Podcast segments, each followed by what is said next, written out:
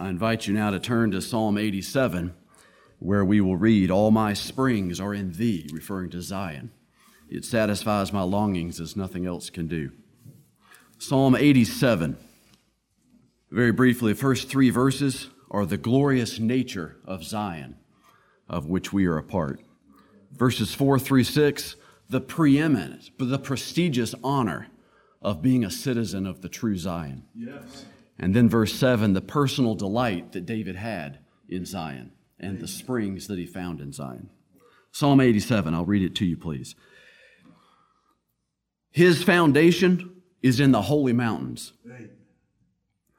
The Lord loveth the gates of Zion more than all the dwellings of Jacob. Glorious things are spoken of thee, O city of God. Selah. Amen. I will make mention of Rahab and Babylon to them that know me. Behold, Philistia and Tyre with Ethiopia, this man was born there. And of Zion it shall be said, This and that man was born in her. Yes. And the highest himself shall establish her. Yes. The Lord shall count when he writeth up the people that this man was born there. Selah. As well the singers as the players on instruments shall be there. All my springs are in thee. Amen. Psalm 87. It's a psalm or a song that was given to the sons of Korah, the Levites, for use in temple worship and praise. Psalm 87. His foundation is in the holy mountains. Guess what? There is a foundation. Mm-hmm. Right. All the world around us says there is not a foundation, and truth is relative. There is a foundation. Right. It is sure, it is steadfast, and is absolutely true at all times in all circumstances. Guess what? It is His foundation.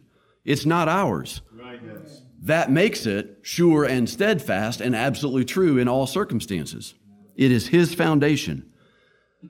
They that trust in the Lord shall be as Mount Zion, which cannot be removed, but abideth forever.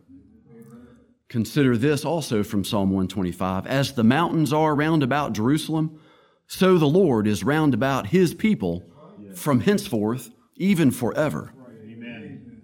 Verse 2 The Lord loveth the gates of Zion more than all the dwellings of Jacob we recall that the Lord picked Jacob out, the nation of Israel, out from all the nations of the earth because he loved them the best. Yeah. Not because they were the most powerful, the smartest, but because really they were the weakest and basest, and he chose to love them. Right. However, we see here there is something that is even better than all the dwellings of Jacob. As much as the Lord loves and blesses our Christian homes and families, guess what? He loves his home more. Yes.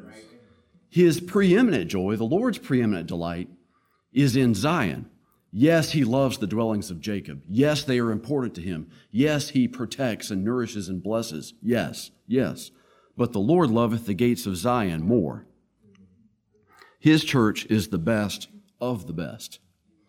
Verse 3 Glorious things are spoken of thee, O city of God, and well might there be a Selah there. God is known in her palaces, what? For a refuge. Can you believe it? The God of the heathen, the God that dismays the heathen by his signs and wonders in the skies, he is known only in her palaces for a refuge. God is in the midst of her. She shall not be moved. God shall help her, and that right early. Consider a couple of other examples of glorious things that are spoken and understood in Zion. If ye be Christ's, then are ye Abraham's seed and heirs according to the promise. Can you believe it? Here's another one. Let us therefore come boldly unto the throne of grace, that we may obtain mercy and find grace to help in time of need. Amen. Glorious things are spoken of thee, O city of God. Right. Verse 4 through 6.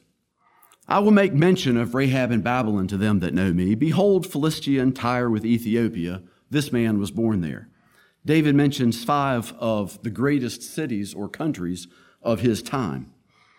He notes that many of those cities and countries produced many notable and famous folk. The Bible even lists many of them from these locations. They accomplished worldly things and they were famous from a worldly standpoint. Consider uh, in our own day the Olympics. Um, if, if I showed up and said that I was from Kenya and I wanted to run the 100 meter, you would laugh at me, right? But the Kenyans are known for being able to run very fast. If you're from Russia, for example, you might think that I have a proclivity towards ice skating or Chinese gymnasts or something. It matters where you're from. People respect or disrespect you where you're born. And uh, we also notice that you can't change where you were born. Note further that you weren't, uh, I just said that, I'm sorry, that you weren't asked where you would be born, right. and you had no influence on where you, were be, where you would be born whatsoever. You can't change where you were born either. Verse 5 continues And of Zion it shall be said, This and that man was born in her. But the verse doesn't stop there. This begins, the, begins proclaiming the transcendent, preeminent yes. nature yes. of being born in Zion. Right. And the highest himself shall establish her. Ah, here is something special and unique yes. and critically important to be born in Zion yes. versus Philistia and Tyre. You might be famous if you were born in Tyre. You probably are wealthy if you were born in Tyre. But the highest himself did not establish Tyre. Right. He established Jerusalem, Zion. There is something that is critically more important and more spiritual at play. I had in, in my notes to read Hebrews 12, verses 20 through, through 24, which has just been read to you this day, about ye are come unto Mount Zion. Right. This is far more important than the worldly wisdom and acclaims and accomplishments yes. that you might see of some folk around you today. You are from Mount Zion. Rejoice. The highest himself will establish you. Amen. However, verse 6, then he goes one step further, a big step and tells us more about the importance of where you're from. The Lord shall count when he writeth up the people that this man was born there. Selah. Whoa. Guess what? Now we're told there is a judge. The Lord himself is the judge. Right. We are told that there is an accounting coming. Yes. Consider Psalm 73 when Asaph only regained his right perspective and his mental balance when he came into Zion and right. considered that surely God did set them in slippery places, referring to the wicked. There is an accounting. You may not see the Bible clearly played out in the world around you. I may not. But we're not to marvel at violent perversion of justice at such things because the accounting period isn't over yet. You, cannot, you can't make any conclusions about interim statements, hardly at all. The end of the accounting period is coming. There is an accounting coming, and he will write up the people. Guess what? When he writes up the people, one by one, man by man, woman by woman, at an individual level, it won't matter if you're from Tyre. It won't matter if you're incredibly famous. The one criteria used in this accounting is where you're born. Right. Yes. Are you from Zion? Amen. Thank you, Lord. This man was born there. Aha. Verse 7 goes on As well the singers as the players on instruments shall be there. All my springs are in thee. We see here that David's source of pleasure yes. and nourishment and encouragement was Zion. Right. We see that David delighted in the worship of God and in God's praise. He delighted in it. Let me ask you, where are your springs this morning? Where are your springs? How heavily are you invested in Zion? Where is the source of your life, your refreshment, your nourishment, your sustenance? Springs, springs, right? Springs, think springs. Where is the source of your joy and your pleasure? Let me pick on the word all for just a second. He said, All my springs are in thee. How heavily invested are you in Zion? Do you consider the source of stability and purpose for your life to be out of Zion? Or do you still have some springs left elsewhere? that you draw from from time to time. All your springs better be in Zion. Yes. Yes. Get all your nourishment. The springs on earth we've tasted. More deeply I'll drink above.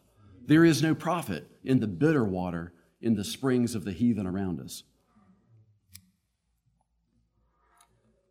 Are you still trying to madly quench your thirst from those other springs? Ho, every one that thirsteth, come ye to the waters. And he that hath no money, come ye, buy and eat. Yea, come and buy wine and milk without money and without price. It is without price in that it is priceless, but you can buy it without money because it's free. Amen. Draw your water from Zion, I'm begging you. I am not saying do more this morning. I am not saying do more. I am saying delight more. Right. Draw your water from Zion. Delight in the things that God delights in. Do not delight in the wisdom of this world, the might or the riches of this world. God goes further and tells us in other places what he delights in. Understanding and knowing God, that's what he delights in. He delights in loving kindness. He delights in judgment. That's the power of right decision making, of wisdom. He delights in righteousness in the earth. Those are the things that God delights in. Let's delight in those same things. So today, if you are a member of Zion, I have great news for you. Rejoice, be glad. Yes. You have access to the best springs on earth because they're not from earth. Right. Drink, be satisfied. Quench your thirst for righteousness. You have access to truth. You have access to the sure foundation. You are counted in the book of life. You have access to the nourishment that this world can never offer. Psalm 87 Glorious things of thee are spoken, Zion, city of our God. If you will, turn in your burgundy books to number 213. Let's consider glorious things of thee are spoken.